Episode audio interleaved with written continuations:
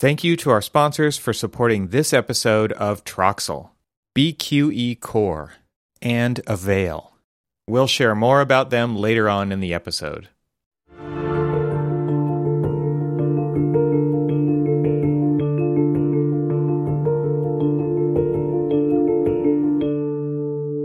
Welcome to the Troxel Podcast. I'm Evan Troxel. This is the podcast where I have a conversation with guests from the architectural community and beyond to talk about the coevolution of architecture and technology. In this episode, I welcome Reed Senescu. Reed is Doxel's head of product and leads the development of mission-critical software for capital-intensive construction projects. With a PhD in civil engineering from Stanford University and numerous product leadership positions in construction technology, Reed has a unique perspective on the industry and the development of new use cases for advanced technology in construction.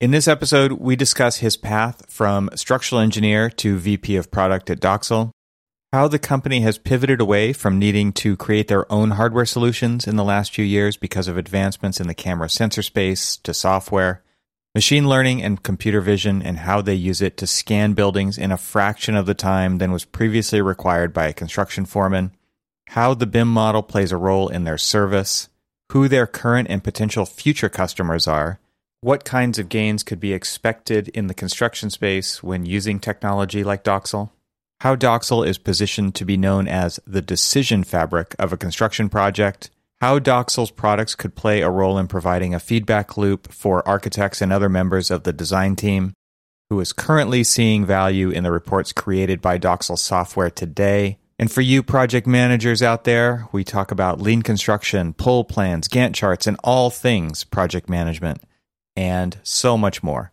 So without further ado, I bring you Reed Senescu.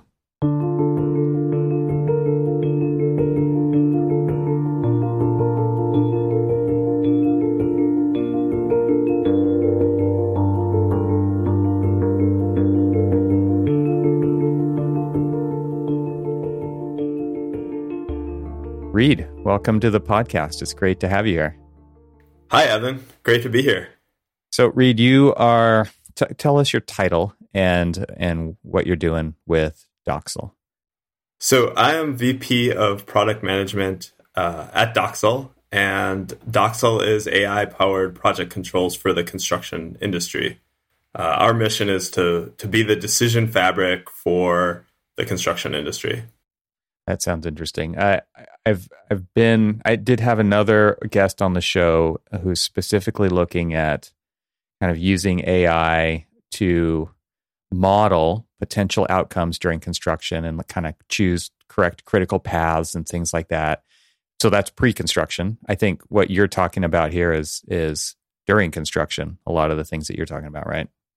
Yeah, absolutely. I mean, we invest, as architects. I was a structural engineer earlier in my career.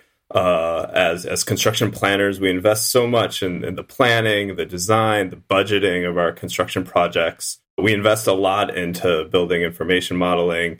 And I see Doxel as the construction information model. We're providing real-time objective data about what is going on your construction project to ensure that you get the most out of all that planning that you did during pre-construction, and your project goes as planned, as budgeted, and as designed. Yeah, and I think, have had other guests on the show as well who are doing similar things, but in a different way. And I've realized that you guys have pivoted more towards a software solution. And I remember from early on, Doxel was a hardware solution, probably both hardware and software at that time. Could you kind of take us back, tell us how you got to where you are in Doxel, and then maybe how Doxel has changed? And I know this is kind of like we're all living on the hockey stick graph, right? We're living on this. Everything is changing so fast. And it's interesting to see the startups in particular that do go through changes and pivots in their early, what looks like to the general public as just like their early career. But give us kind of that history and timeline of where you and Doxel have come from and where you are now. Sure, great. So I'll give you a long answer because I'll tell you about my journey and I'll tell you how it intersects with Doxel's journey. I've been with Doxel since 2021. So like I mentioned, I started as a structural engineer designing buildings for Arup in San Francisco, collaborated with all different typical parties on a design and construction project from architects to construction managers, to inspectors, et cetera, to facility owners, our clients. And I had the opportunity early on at Arup to collaborate closely with Autodesk right when they acquired Revit and launched, at least in our office, our first full structural, mechanical, electrical, plumbing, building information model that was actually used for construction documentation on our project. Back then, it was funny. We actually charged our general contractors for the model. I don't think that's done very frequently anymore. But it got me really excited about how technology could transform this industry and have positive impacts. And so I've been since then I've been managing products in the construction tech space, and I've always been thinking about how we invest so much in design, but then when you go into construction, it seems like it's completely chaotic, right? It's the Wild West. And so for me, this is the continuation of a journey, starting with building information modeling and now seeing how we can leverage all this data during construction to ensure that we're delivering this value to our clients that we're spending so much time planning for during the pre-construction phase. So that's my journey. On the Doxel side, meanwhile, Doxel's been on a slightly different journey that intersected with mine. So Doxel started off building a robot and building a robot to scan construction sites. And the reason they did is because there wasn't really off-the-shelf technology at the time to scan at the level of detail to measure the progress that was being made on a construction site. And so they took technology, from the self-driving car industry, LIDAR from that industry, and put it on a robot and drove it around construction sites. But quickly, Doxel realized that our real advantage was the software that we were building, the machine learning software, to do the image recognition, to measure and compare these LiDAR scans with the building information model. And the LiDAR, the off-the-shelf LiDAR, became quite prevalent in the industry, and so it was no longer necessary for us to build our own hardware. So then what happened is it was interesting because we spent a lot. We've scanned millions of square feet of commercial real estate for our facility owners using LiDAR. And we were then able to train a much more inexpensive 360 camera, much like a GoPro, with that ground truth that we had from our LiDAR. And right now, most of our customers are actually just using a off-the-shelf 360 video camera that they just put on their hard hat or walk around with a selfie stick, and we're able to get, in some cases, even better accuracy than we originally were able to do with LiDAR. And is that because of just the mobility of a person versus, correct me if I'm wrong, but I do recall seeing images of like a tread-based robot, and I can imagine on a construction site, if that was the case, there are limitations, right, to what you could get because of stuff all over the floor. There's not necessarily a clear path. There's stairs. There's all these different constraints that you could potentially be working up against, versus if it's somebody who's walking around, they can kind of navigate all that stuff automatically.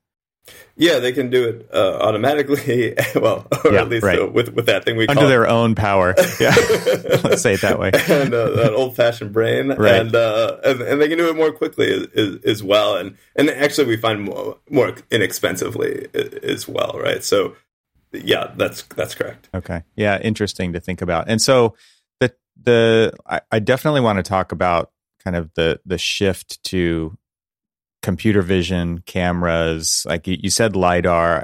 I'm wondering now, you're like obviously these 360 cameras don't do LiDAR. They're doing video, right? 360 video, and how you guys are doing that. But I also want to talk about, like, I guess we'll get there when we get there. Who's this for? Why would they be interested in this? And I know that's where the power of the software comes in. So let's start with hardware and just bridge the gap for people, so that, because then I think that'll automatically transition us into the software side of things. So tell us more about like this hardware. You guys aren't making it, but you're using the output of these 360 cameras and then running it through some kind of a process.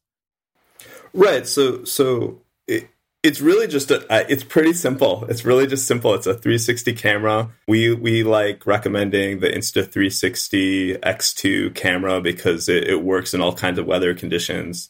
And it has 5.7K and 4K resolution, and it's a 360 video camera. And you just walk around the site. That video feed gets fed to our cloud, and then we perform image recognition and compare it to a building information model, and can measure quantities installed for all visible trades. That's awesome. So you guys.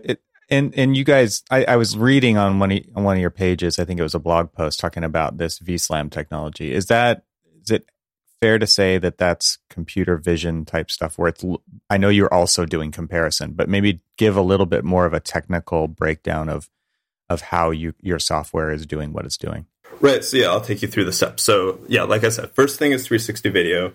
And then the next step is VSLAM. So locating where that camera was in space, right? So basically the XYZ coordinates relative to a building information model.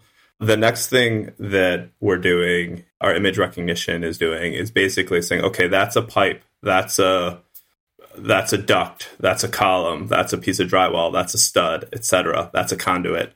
Basically recognizing all the different images, and then tying it back spatially to what should be installed there in the building information model, and leveraging those two things together allow us to say not just that's a pipe, but that is hot water pipe that is 1 inch in diameter and 20 feet of it has been installed.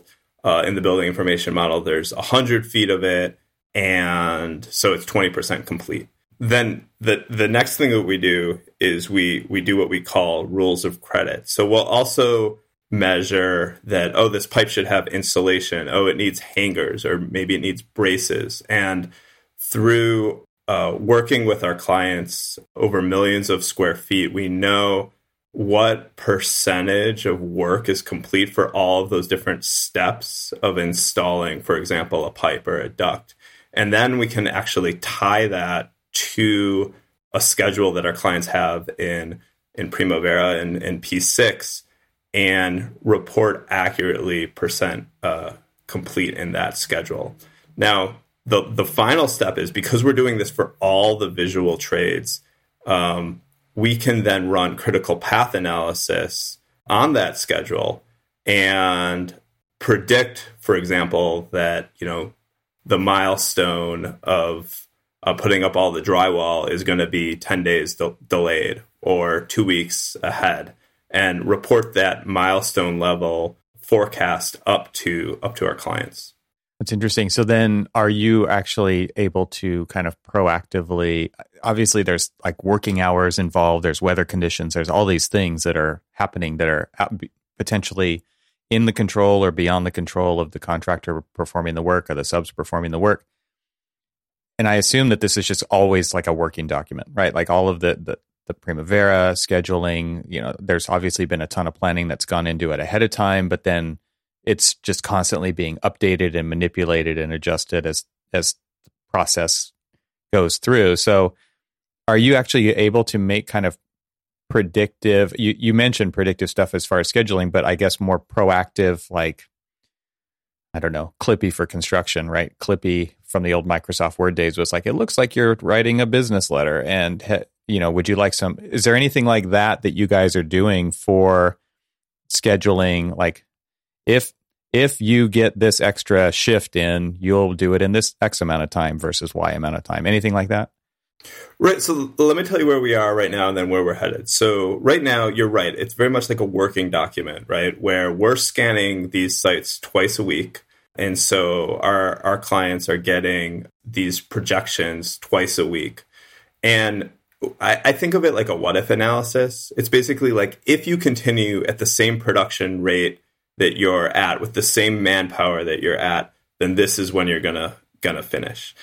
We're not quite at the point where we're recommending what to do if you're late. What we're doing is we're saying with the manpower you have, you will, and the production rates you have, this is where you'll end up. Now, most of our clients are getting, without Doxel, they're getting these updates about once a month, and it's kind of too late to react. With us, they're getting these updates twice a week, and so they can be proactive, and when they see things starting to slip, they can make the call to try and get more resources to increase their production rate, to try to unblock whatever is causing the delay and take action on their own. But definitely in the future, we see a world where we can start to recommend what corrective action our customers should be taking. It's like auto-suggest on your phone's keyboard. That's what. Yeah, exactly. For construction. I think that's the future. Absolutely. Interesting. Yeah. And so you mentioned your clients, and I think I know who your clients are, but I would like you to kind of define, and maybe it's beyond one category. Just give us an idea of who you guys is your primary client, and then maybe some other potential clients that you would see in this using this. Yeah, it's interesting because this has also been a journey for us. So traditionally, Doxel has sold to facility owners of very complex projects, oil and gas, really complex architectural museums, data centers, healthcare. Those have been our sweet spots of customers.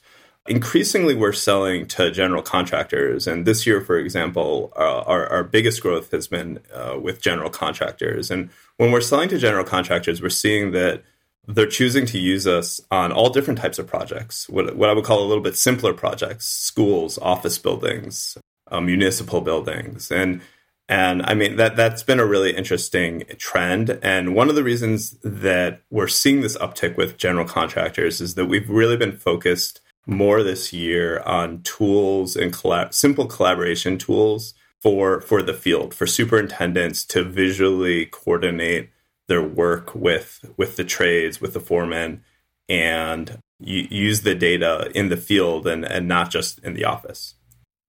Yeah, I'm thinking from the owner's perspective, knowing whether the people they've hired to do the job are on time and on budget would be valuable to them.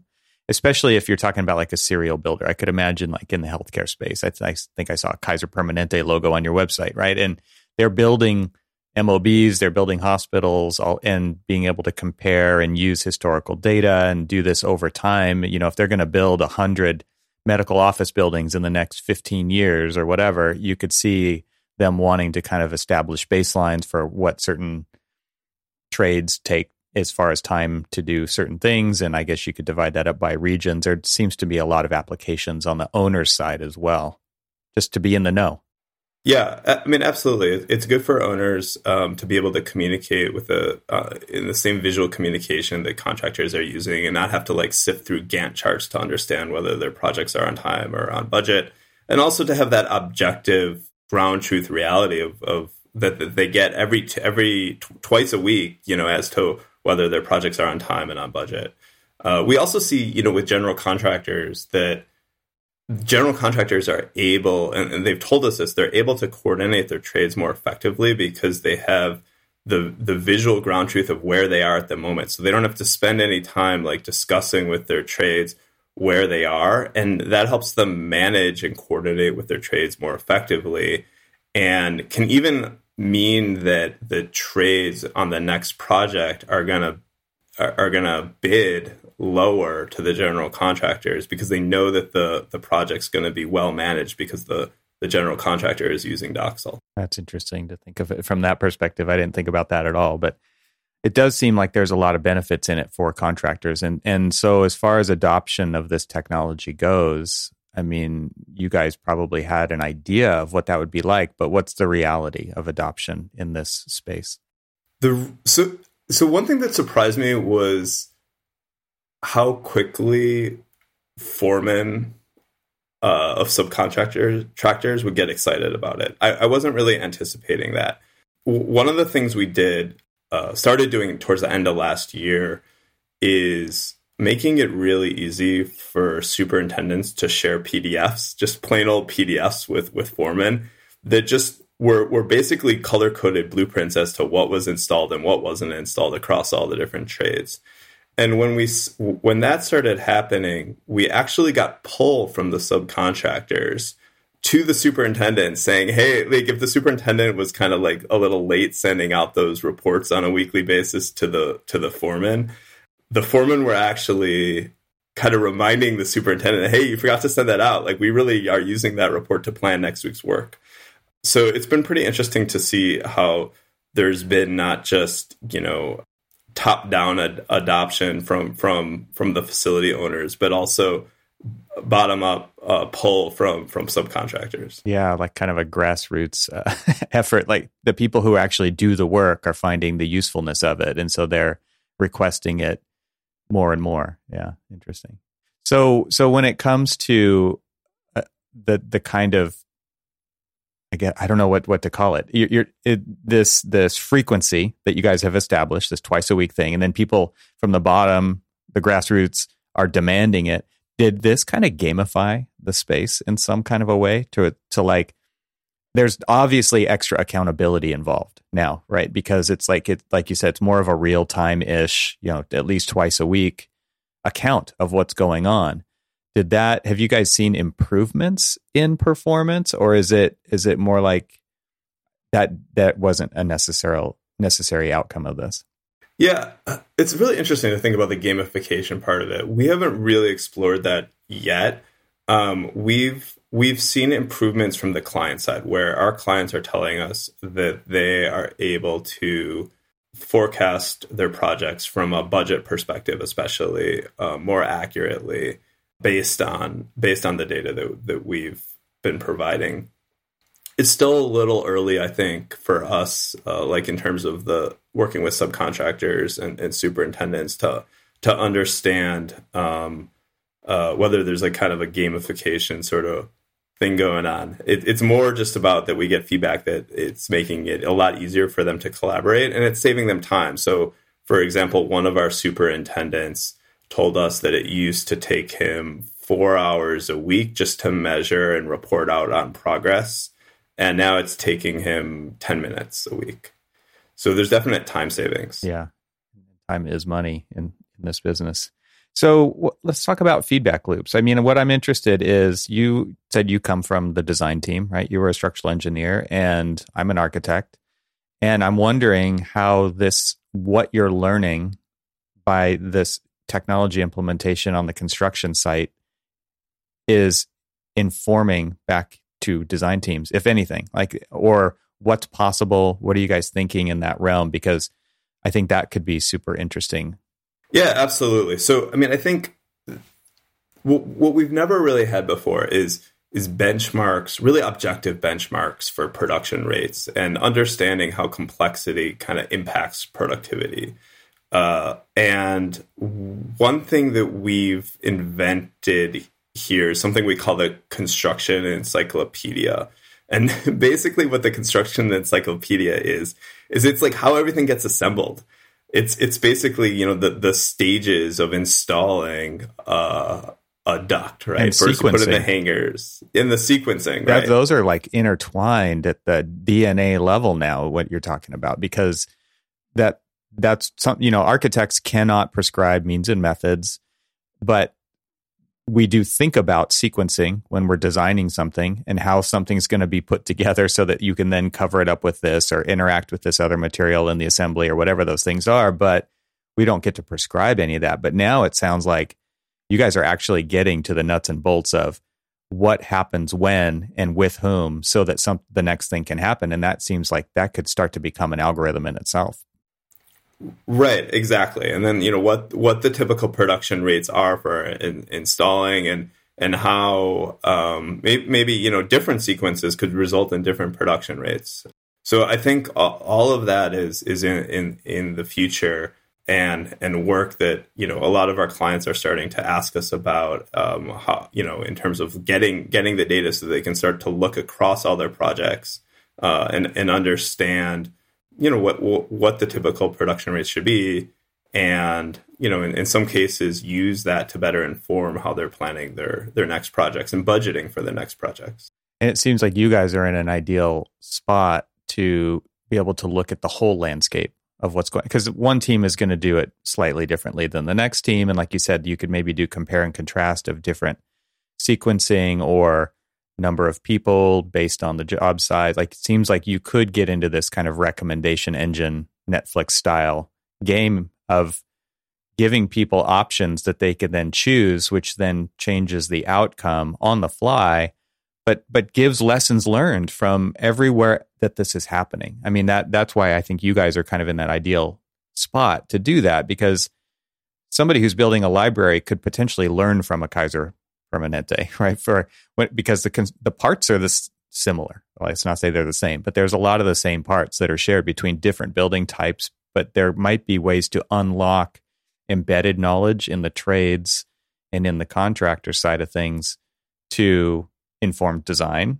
earlier on, but also share that information with other contractors who could maybe improve their performance on a project. Sure. I mean, that's possible. I mean, we're quite conscious of the fact that a lot of these things are the proprietary data of our clients, right? And, you know, I think our clients that see the value here are doing enough projects and enough, you know, billions of dollars of construction where they can just leverage the findings within their own companies. And, you know, we're sensitive to not sharing that proprietary data with you know, across different companies. That said, you know, for example, general contractors are frequently involved in the pre-construction phase, right? And so if you have a large general contractor that is working with the designers during pre-construction, they can now leverage all the billions of dollars of construction that they've done historically to help that architect that they're working for, you know, plan a building that's going to be more easily constructible. Yeah, it also seems like, you know, if it is a large general contractor who hires a lot of subs and maybe they even work in a lot of different regions, that they could learn a lot from seeing the outcome of all those different processes and start to identify who the A teams are in what locations. And I mean, it seems like there's a lot of insight that could be gained from this kind of information over time, even if they're not sharing it between contractors. Like you said, when you said construction encyclopedia, I'm thinking like the global construction encyclopedia, but maybe it's a company-wide construction encyclopedia. Yeah, and I think that's absolutely the case, right? And it's kind of to help level the playing team. I mean, I hear that from our clients a lot, the A team and the B team, et cetera. And I think that there's a lot of opportunity. I mean, this sounds funny, but to make everybody the A team, right? But by sharing that data, like if you're to really understand what makes the B team and what makes the A team, and then share all those lessons learned from the A team with the B team so that everybody's raising the bar in terms of performance. Let's take a quick break to share more about our sponsors. In this podcast, I talk a lot about all the realities with my guests, you know, mixed reality, augmented reality, virtual reality, all the realities. And I've got a new message for you from my friends at Avail. Let's talk about the new reality, which is that content, as I've talked about in the previous message from them, both wants and needs to live everywhere. Long gone are the days of saving files to your local hard drive or to a single on-premises server. In order to solve remote collaboration, information has moved to the edge. The cloud is king, and the number of cloud services out there dictate that the number of storage locations will continue to grow dramatically. Where do you store your files? BIM 360, OneDrive, SharePoint, Box, Dropbox, AWS, Azure. Chances are you probably save them in some weird combination of those that I just mentioned and more. Well, here's the point of this message. Avail hides the complexity of where content and information resides. What file to use used to be your biggest concern. Now it's where do all those files live? Avail takes where out of the equation, which means that with Avail, you can actually find your mission-critical and not-so-critical files too, right when you need them. Avail helps get you the information you need faster. Go to getavail.com today to learn more. Systems and standard operating procedures. You already know that's how to build a profitable business and find the freedom you want. You need systems and procedures. But you struggle with choosing the systems you need most and how to implement those systems quickly so you can get back to doing what you love most. The Designing Your Business Masterclass series was created by an acclaimed architect and business consultant, Douglas Teager, FAIA, to help fellow architects and engineers run their firms more profitably while maintaining a healthy work-life balance. Douglas grew from a solo practitioner to become managing partner of his 30-plus person firm, and then later sold his firm so he can do what he does today, helping architects be more successful at Teager Consulting. On the third Wednesday of every month, Douglas dives deep into an essential topic that will strengthen the profitability of your firm and make it sustainable for growth in the years to come. Register now for the Designing Your Business Masterclass with Douglas Teager at bqe.com/masterclass and start implementing powerful systems for the profitability you need and the freedom you want. Every live masterclass session includes AIA continuing education credit, and when you visit bqe.com/masterclass, you'll have access to the full library of past sessions on demand. The Designing Your Business Masterclass is free, and it's brought to you by our friends at BQE, the makers of BQE Core, the software that makes it easy to manage your projects and people for maximum productivity and ultimate profitability. Register now for the next Designing Your Business Masterclass at bqe.com/masterclass. That's bqe.com/masterclass. And now let's get back to our conversation. I mean, when we think of the software side of things and the customers that you guys have, can you give an idea of what they're actually going through when they're give us kind of a day in the life of using Doxel software on the project? What does it look like? What does it feel like? How is it empowering in different ways? Sure. No, that's a great question. You know, I think I'll start because I think there's sometimes a misconception that there's like a lot of a setup and everything. And one of the interesting things about what we've spent a lot of time on is making it really, really simple at the beginning of the project. So, you know, if we had 1 million square foot project that signed up today, we could have them going in 1 to 2 weeks. There's not that much setup. And one of the things, and we do that all on our own without basically with almost zero involvement. They just need to send us the schedule and the building information model, and we can do the rest. Now, once you get started, some of our customers are using our own professional services to do scanning. Some of our customers are scanning themselves. And so twice a week, they would either put the camera onto their hard hat or walk around with a selfie. And basically, they just need to walk around the site like they would normally walk, recording the site anywhere that they want to track progress, anywhere where progress has occurred since the last time they scanned. And that video feed then gets uploaded to our cloud via a mobile app. And then we start processing it on the back end, and our processing, depending on who we're working with, it takes between 24 and 72 hours. We can always do faster if there's a request for a faster turnaround time. And what the customer then gets is one tool which we call SiteWalk, where they basically will get the scans in our web app. They can walk around the building, see the 360 video, compare it side by side with the building information model so they can see what's actually installed and compare it to what was designed to be installed. And then also they'll get a dashboard that shows all the most important milestones and whether those milestones are tracking delayed or ahead of schedule. And then they can drill down and better understand which are the activities that are contributing to those delays in their master schedule, and then drill down further and actually look at the 360 photos that contribute to those activities. So they can kind of look at, go all the way to the top level milestone, all the way down to a photo that is, you know, perhaps the photo that's showing why we're predicting that milestone to be delayed. Interesting. So I was thinking about this when I was reading that blog post. You guys actually made a really interesting comparison between, I guess it's probably Apple's or Google's AR kit and the 360 video. in that, you know, with ARKit, to differentiate what you're doing with augmented reality, it's ARKit is looking at one image and objects in context to each other, right? But with the video, because you're capturing a full 360 pano, 30 frames per second or whatever, as the person walks the site, you're getting a lot more of the context in there.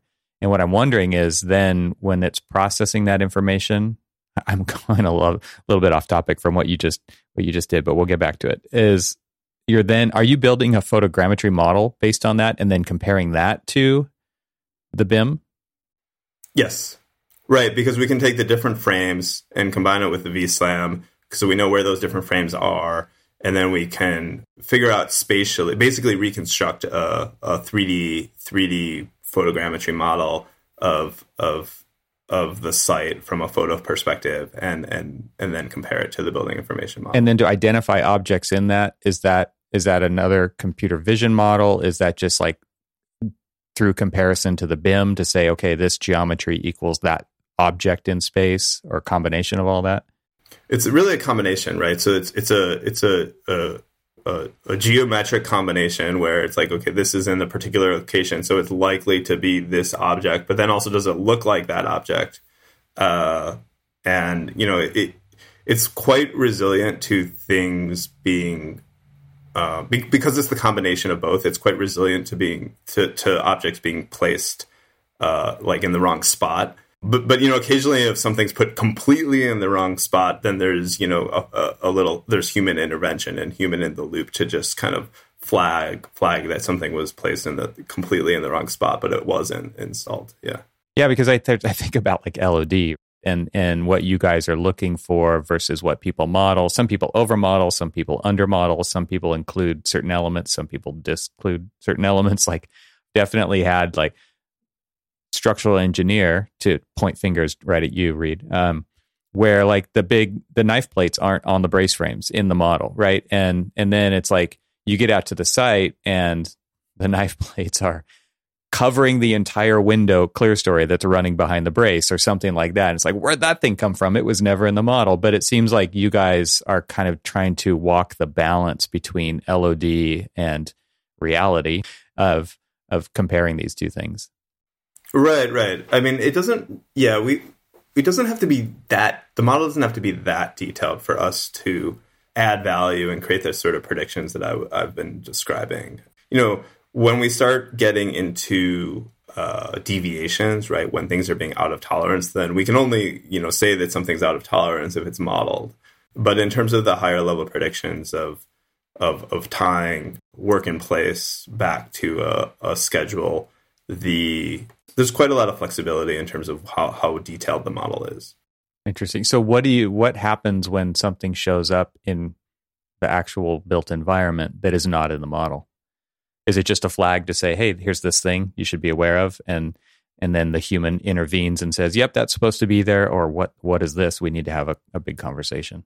Well, it depends. The answer depends. So, I mean, our construction encyclopedia knows that certain things are associated. So if, for example, there's not hangers in the model, that's, you know, we know that. Like, we know that ducts generally have hangers. We know that pipes have braces, even if the braces aren't modeled.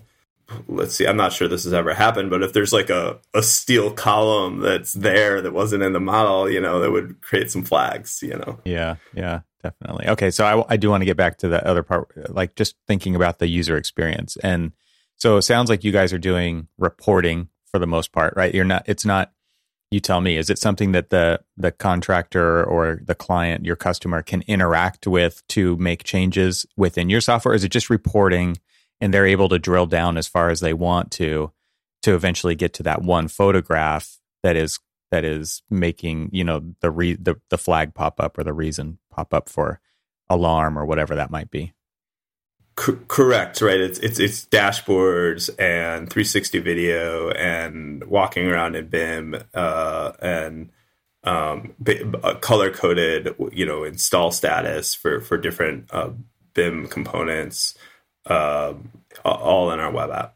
It's not like a bi-directional data exchange that's going on between your report and the scheduling software. It's one way.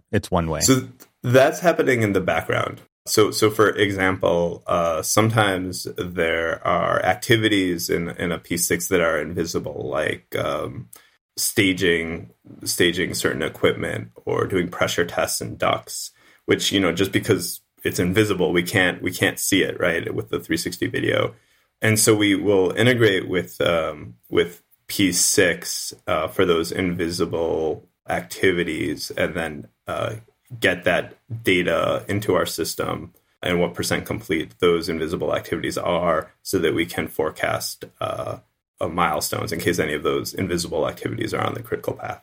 And what about like lay down areas and equipment and like formwork, and like those are kind of in this invisible category as well, because they're obviously necessary to do the installations. But how does your software, does it remove that stuff through like comparative to the last model and see like what's moving through the site also? Or how does that work? Well, that's a good question. So I think we're starting to do some of that as well, to infer what needs to be laid down and what's expected. And I'm not sure. I'd have to check with our machine learning engineers how much of that we're taking into account right now. Yeah, just thinking about the construction process, is there's all kinds of jigs and tools and things that we use that won't be there in the end, but also you don't want it to bring up any red flags because, yeah, everybody knows that's supposed to be there. That lift has to be there, right, to install the drywall or the ceiling or whatever, but it's not part of the construction report. Right. Exactly. Like, things like, and then also, you know, things like formwork and, you know, the other, call it, pieces of construction equipment can be good leading indicators for whether something's going to be installed on time or not. And so I think, you know, that's another area where we can get even better in the future in terms of predictions. So where do you see this going from here? I mean, it's like you guys did pivot from hardware plus software to mostly software with partnerships with certain, maybe not even partnerships, I don't know, but like you guys are working with other pieces of the puzzle. They're the ones supplying the technology from a hardware standpoint. So you guys have apps to communicate to your cloud. You've got your reporting stuff. You've got all that. Where is Doxel going, or what are you interested in the future? Well, you at the beginning you named one of those things, which is recommending. And what I see is there's actually quite a disconnect in the construction industry today between those master schedule Gantt charts and P6 and how superintendents and foremen are actually working on a week by week basis via pull plans and lean construction methods to actually get the work done in the field. And so where we're headed is to become that decision fabric for the superintendents and the foremen as well, so they can better understand what production rates to expect and to give them tools to plan in that, I'll call it like more informal way, next week's work, and plan in a visual way rather than just like in a list in Excel of what they're going to install next week, or, you know, by simply marking up plans, you know, with actual, you know, paper plans and also just using Post-it notes, right? So I really see us becoming that decision fabric for the week by week planning between and collaboration between superintendents and foremen. And that's going to bubble up to result in projects being more on time and on budget, because now that informal planning that's happening on a week by week basis is connected to that overall plan for major milestones. Can you convert that idea into dollars as far as like the time savings, the more efficient, the more productive? Like, what are you guys seeing in the delta from maybe what is expected based on how things have always been to what is the new expectation with tech like this? Yeah, let me answer with an example on a data center. I mean, we projected a data center was going to be delayed about 3 months earlier with our system than the kind of standard system that they were using previously. And for that data center, I believe every day it was delayed, it was costing the tech company that was building it about over $100,000. So, and I think that that data center was about a month late. So that's kind of how we think about this, is like, how, you know, for every day that your project is late, that is X amount of dollars. It's a lot of them. And if it's a school, then, you know, it's your kids not getting in on time to learn, you know, in the fall. Right. So that has a tremendous amount of value to society if we're delivering our projects on time and on budget. Yeah. Yeah. I can imagine like the graphs of, I've seen some obscene numbers of how many projects are over budget and over time. And it was something like 80% are over the schedule and over the budget, which just sounds incredible to me, but maybe that is the reality. And so anything off of that will be better. Absolutely. Yeah. I've seen a stat by Dodge Analytics and Autodesk that says about 70% of projects are over budget and delivered late. And, you know, 57% of project spend is lost to waste. So, you know, we're big fans of lean construction here at Doxel, and we see AI and lean construction working hand in hand to eliminate that waste.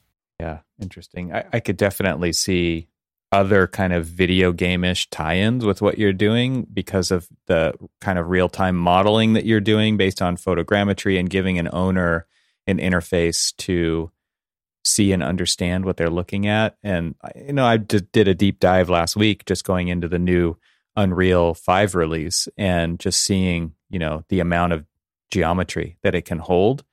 And just thinking about it from an owner's perspective, somebody who doesn't use this technology every day, who doesn't understand plans and sections and elevations, and like, just how do we communicate with those people who hire us to do the thing? And it seems like there would be some interesting ways for you guys to potentially be able to help a contractor or help an architect or help anybody in that process communicate to that end user.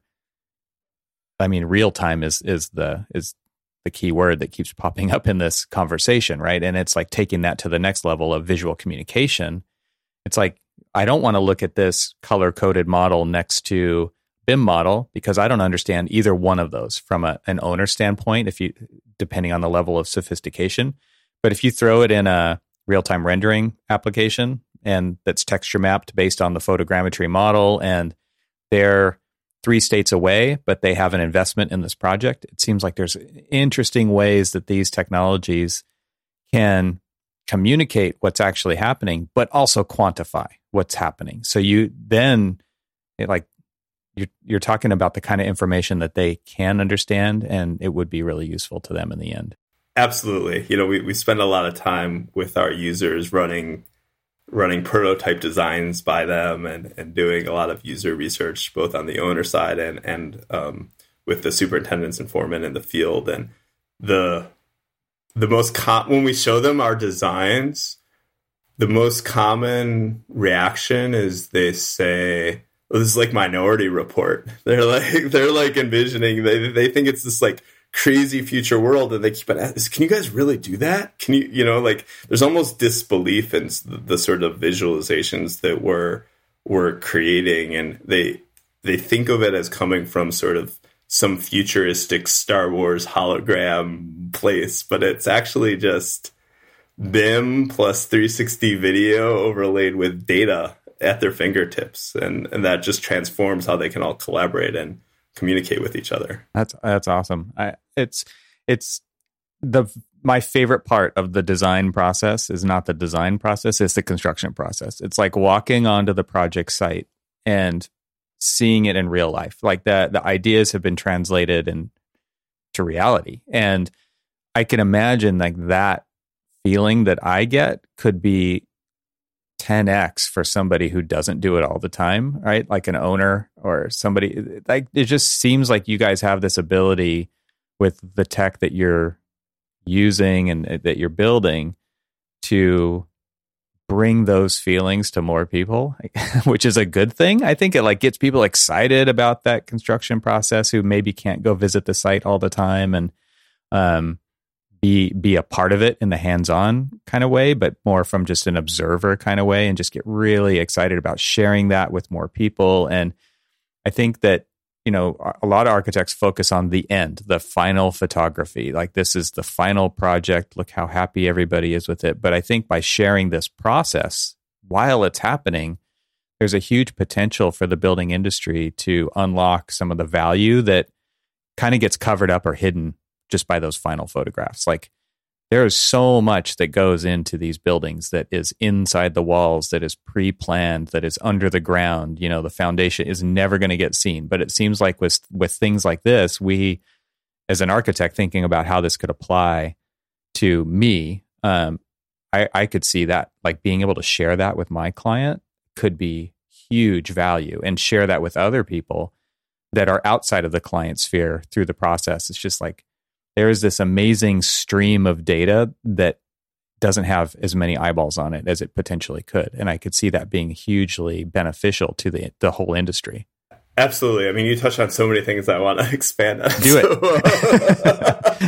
So the first is really thinking about it, you know, from the whole life cycle of the building, right? And I mean, you know, our clients, our facility owner clients get really excited because now they have 360 photos of their entire site twice a week for the whole history of construction. Yeah, I can imagine the time lapse, like the fully immersive time lapse that could happen, could just be incredible. Right, and they don't need to look. You know, when they don't need to point their facility managers to as built 2D drawings that then the facility managers have to, you know, interpret and in wonder, is this really accurate? What's really behind the walls? They can just go look into the photos and see, you know. So I think that really provides tremendous value throughout the life cycle of the facility. The other thing you said, which I thought was really interesting, is kind of you as an architect going and liking to see things get built in the field. And I was the same way as a structural engineer. Like, when I spent all this time designing, you know, this connection, and I spoke with the contractors and the manufacturers and made sure that this was going to be buildable and that it was going to be beautiful and architectural, and talked with the architects about that. And, you know, I had spent all this time doing, and then you go in the field, and if it fits all right, and it's real, there, and everything goes according to plan, it's this tremendous feeling.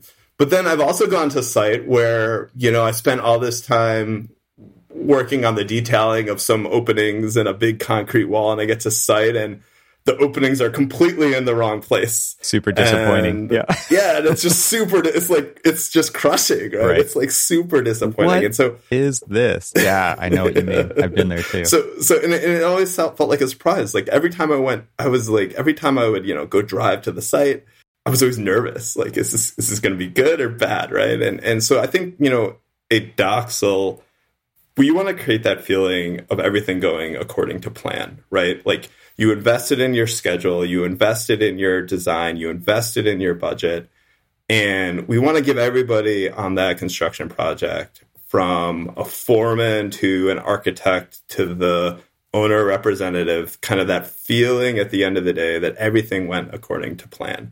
And that's a great feeling, right? That's the feeling why we're all here, because we like building things, we like being in the real world, you know?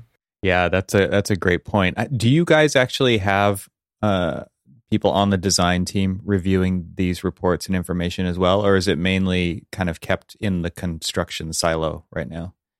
That's a good question. I actually don't know the answer to that. I just think, you know, I don't have a lot of visibility in terms of who the facility owner is sharing with. I know we have a lot of project executives who are architects by trade representing the owner, looking at our reports, whether the architect is actually looking at them. I'm not sure. I just think of the whole concept of construction observation during construction administration in that phase of the project, right? And how useful this could potentially be for them as well, right? Yeah. If that sharing absolutely is happening. Yeah. You know, I'm saying I don't know, but I'd actually be a little surprised if that wasn't the case, because it's just so convenient for everybody on the team to just do something simple like visit the site remotely and see what happened, what got installed, so they don't have to drive out there. You know, and it just gives everybody the opportunity to be so much more proactive in that regard of questions and answers, and you know, it's like RFIs in a new way, right? Where it's a model, it's right there, and you're comparing it on your desktop in your office to what's going on, and you can look at the photography at the same time and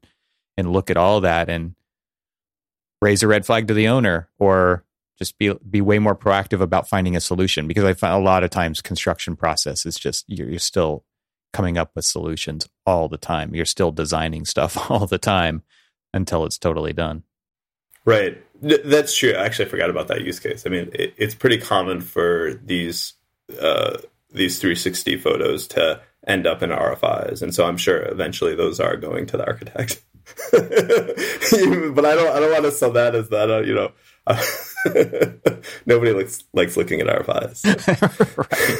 So. Right. I mean, there are companies who do like project information management, where I talk to them about the ability to use AI to automatically route the RFI to the right person based on what's going on. Maybe it's language in the RFI, maybe it's photography in the RFI, these things that you're talking about, being able to classify objects based on images and colorize them so that it shows, you know, portrays some kind of information that needs to be conveyed, not portrayed, conveyed to the person it's ending up with. It seems like there's opportunities to start to converge these different things together to, you know, like if it's a structural thing, we're automatically route it to the structural engineer, right? Like there does seem to be a lot of potential in this kind of computer vision translation system. Yeah, I see. That makes me think of something else, Evan, which is what we're really good with in terms of RFIs is prioritizing the importance of the RFIs and getting them to the designers faster. So in the when I was a structural engineer and I was responding to RFIs, it always felt like the contractor could have told me that the RFI weeks ago that this was a problem. But now some trade, you know, the plumbing trade was coming in tomorrow. They wanted to, or the drywall guys were coming in tomorrow, and now they always needed the RFI yesterday. They needed the response yesterday. And so what we're able to do with our, what we call our quality product, is flag when things are installed out of tolerance early, and then do what we call future clash detection. So this is clash detection in the field. Okay, so this pipe is installed maybe 6 inches out of tolerance. Is it going to clash with something that's coming in, you know, maybe 2 or 3 weeks later? If it's not going to clash with anything in the future, then maybe it's not a big deal. But, you know, whereas before you might not find out about that clash until the next trade comes in, and, you know, then suddenly it's on the critical path and you need to figure out how to resolve it right away. We can give this predictive clash detection earlier, which, you know, makes it so that there's a little less pressure on the designers to respond to that. Well, you don't have to do time perspective. You don't have to potentially undo 3 trades of work, right? Because it was a week late, right? Right. Yeah, absolutely. Yeah, that's fascinating to think about future clash detection. Like this really is Minority Report, right? That's what the precogs were doing. They're future crime. Right. It's a future clash detection, future crime. Well, Reed, this has been a really intriguing conversation. It sounds like what you guys are doing is super useful. And I would encourage everyone to go visit the links that I'll put in the show notes to the Doxel website and anything else that you want to recommend to them right now where they can learn more or follow along with what you guys are doing at Doxel. Yeah, doxel.ai, Doxel.ai. We have tons of additional information there, some case studies, etc. Should be easy because Doxel rhymes with Troxel, and that's the name of the show. Yeah, that's right. It's a good way to end. Yeah. Well, thanks, Reed. This has been fantastic. Great, Evan. I've enjoyed it. Thank you. Thank you to Avail for their support of this podcast episode. Visit getavail.com to see their holistic approach to content management today. Thank you to BQE, the makers of BQE Core, for their support of this podcast episode. Visit bqe.com/masterclass to register for the next Designing Your Business Masterclass. This show is part of the Gable Media Podcast Network. You can see all the shows at GableMedia.com. That's GableMedia.com. You can help support what I'm doing here by leaving a 5-star review on Apple Podcasts to help get the word out, and of course, share it with your friends. I'd love to hear from you, so leave a comment on the website at trxl.co/podcast, where you can find every episode. You can also follow me on Twitter and Instagram and YouTube. Just search for eTroxel. Talk to you soon.